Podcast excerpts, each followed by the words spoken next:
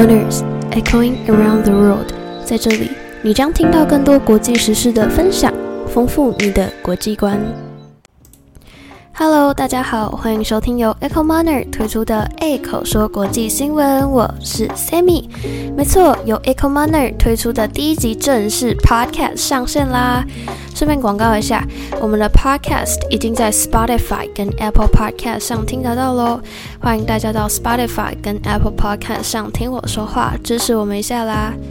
好啦，因为上礼拜也没跟大家分享什么国际时事，主要还是在跟大家解释一些来龙去脉的小故事，所以照这样来说，上一集应该算是试播集。那既然上星期是试播集，那今天这集就是我们 A 口说国际新闻正式的第一集啦。那话不多说，我们马上就进入今天的主题吧。不知道大家一想到英国会想到什么？可能喜欢吃的人就会想到炸鱼薯条啊，然后比较喜欢历史建筑的，可能就会想到大笨钟或是伦敦铁桥哦。近几天大家一想到英国，应该马上就会想到英国女皇过世的消息吧？其实我本人听到这个消息的时候也是蛮震惊的，但是就是因为她年纪也大了，然后底下好多人在等他的位置。所以就被送去领便当啦。喂，没有啦，开玩笑的啦。就是他只是因为年纪太大，所以去世啦。伊丽莎白二世在位七十年，是英国历史上在位最久的君主。女王在巴尔莫勒尔逝世，享年九十六岁。其实已经很高龄了啦，真的超强的。然后，伊丽莎白二世女王在位期间，英国历经了战后的艰苦重建。从大英帝国到英国联邦的转型，然后什么冷战的终结，然后英国加入和退出欧盟，真的经历了英国历史的一大重要部分啊。女王在位间先后与十五位首相共事，从一八七四年出生的丘吉尔，一路到一九七五年出生的特拉斯，最后就是还是希望女王可以 rest in peace 啦。那说了这么多，我们今天要跟大家分享的主题，总不能跟英国没有关系吧？不然前面的铺陈都铺假的。好，所以我们今天要探讨的主题就是跟人权比较相关的话题啦。同时呢，也是最近比较红的国际新闻，那就是英国的卢旺达移民政策啦。那首先就来看看本周比较难的一些专有名词吧。首先，第一个就是 Ninety Fifty One Convention，也就是俗称的难民地位公约啦。虽然说是俗称，但我相信大多数的人应该还是没有听过吧。那就让我稍微解释一下这个公约吧。难民地位公约最初是为了响应二战后暴增的欧洲难民所定制的。它主要强调了以下三个重点：不歧视、不迫害和不驱逐。那在这三项原则中，最需要被解释的就是不驱逐这个规则啦。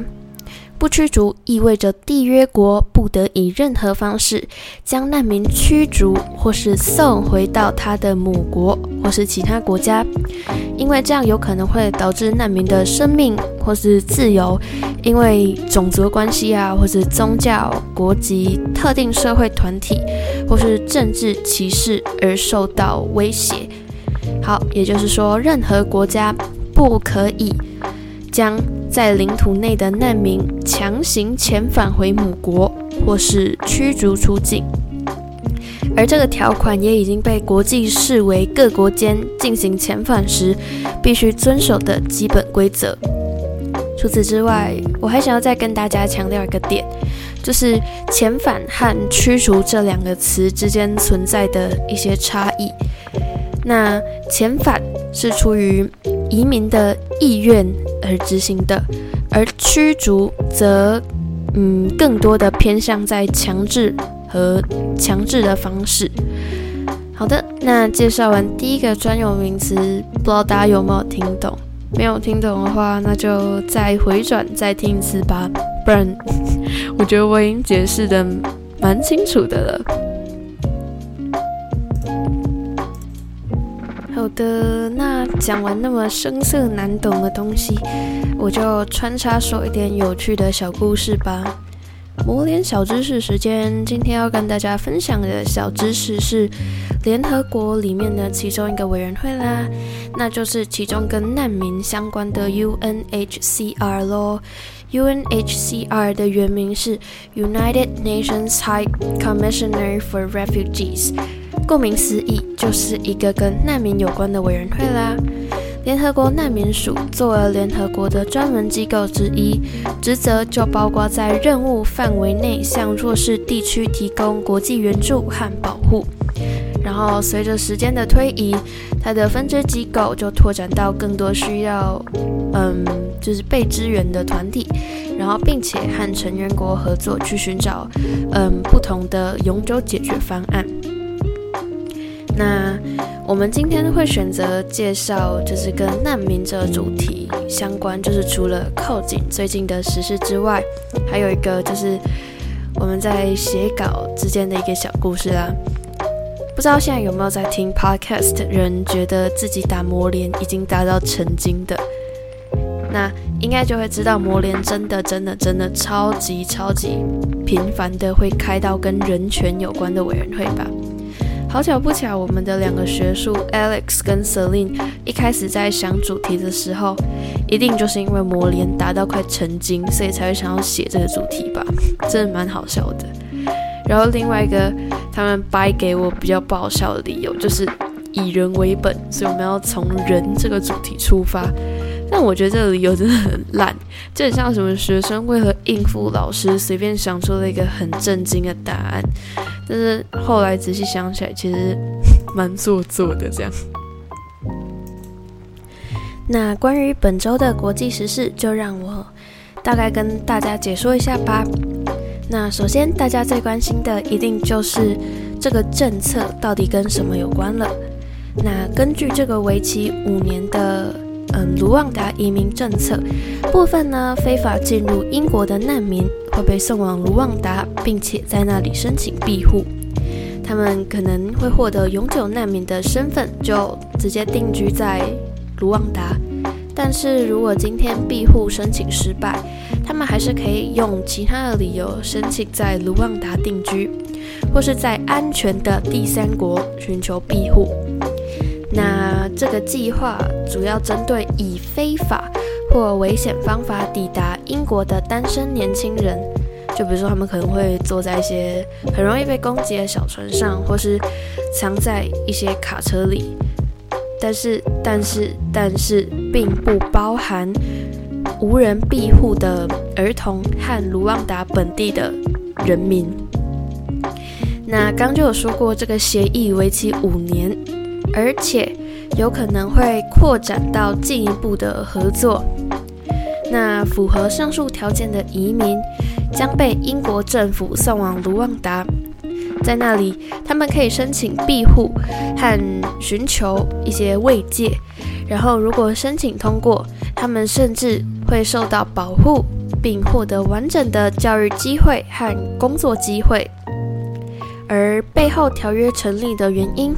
嗯，就是因为每年从英吉利海峡非法渡海的移民数量实在是太多太多了，所以呢，英国政府就想借由这样的方式减少每年非法移民的数量，不然的数量真是太恐怖了。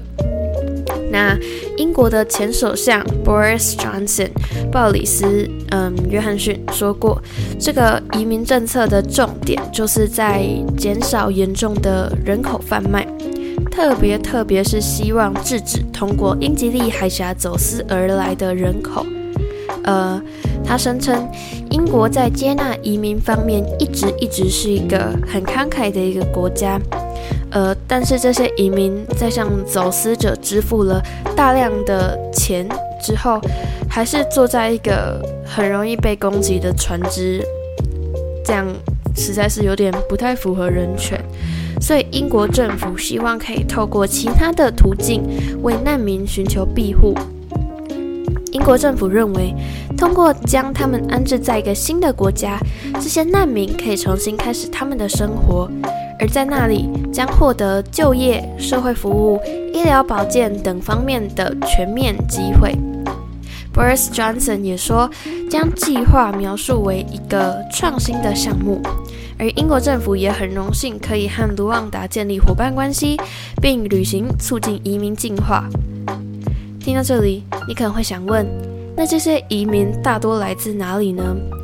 其实很简单，移民者的国籍主要是阿富汗啊、叙利亚、伊拉克和其他一些非洲国家，就是你能想到那种，就是很贫困啊，然后战争很多，或是政府很暴力的那种国家，这应该蛮好理解的。然后移民的交通方式不外乎就是坐船跟坐卡车，也就是前面提到那两种超级危险的方式。而更不出乎我们意料之外的另外一件事情就是，嗯，这些交通工具基本上都是非法的。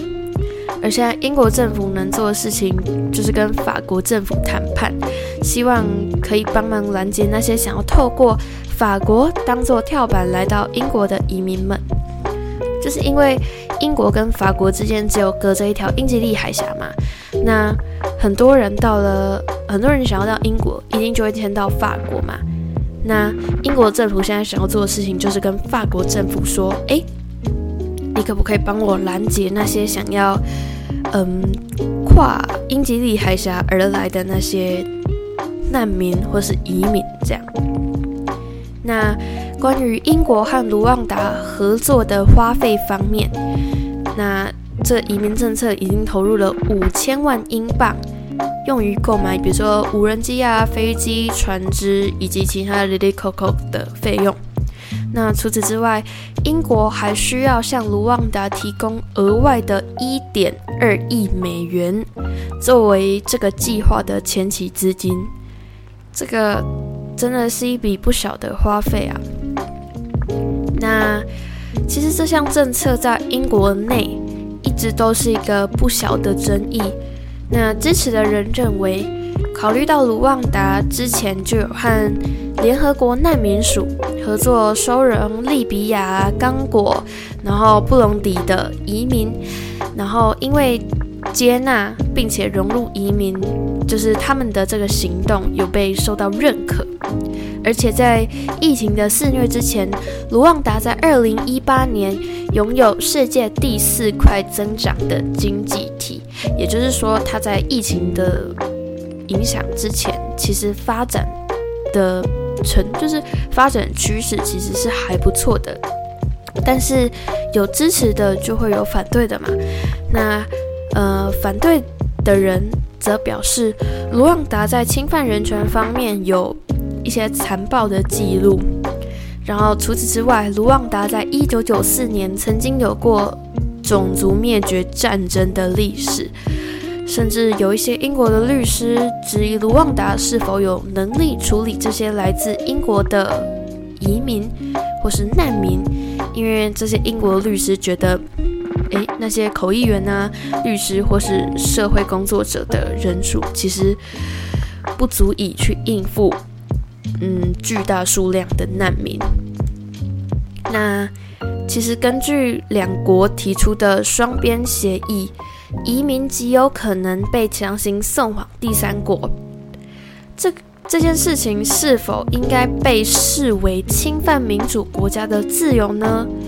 而移民到卢旺达后可能会遇到哪些困境呢？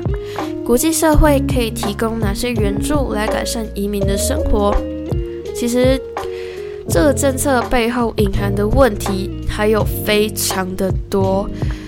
那我上述提到的三个问题，只是沧海一粟而已。那欢迎有兴趣的大家可以到 Echo Money 的 Instagram 去留言讨论哦。之后我们也会不定期的发现实动态，或是开放匿名问答。有兴趣的朋友可以到我们的 Instagram 去看看。我们的 post 还有一些表格资料。好的，那本周的 A 口说国际新闻就到这边告一个段落喽。我是 Sammy，我们下周空中再相会喽，拜拜。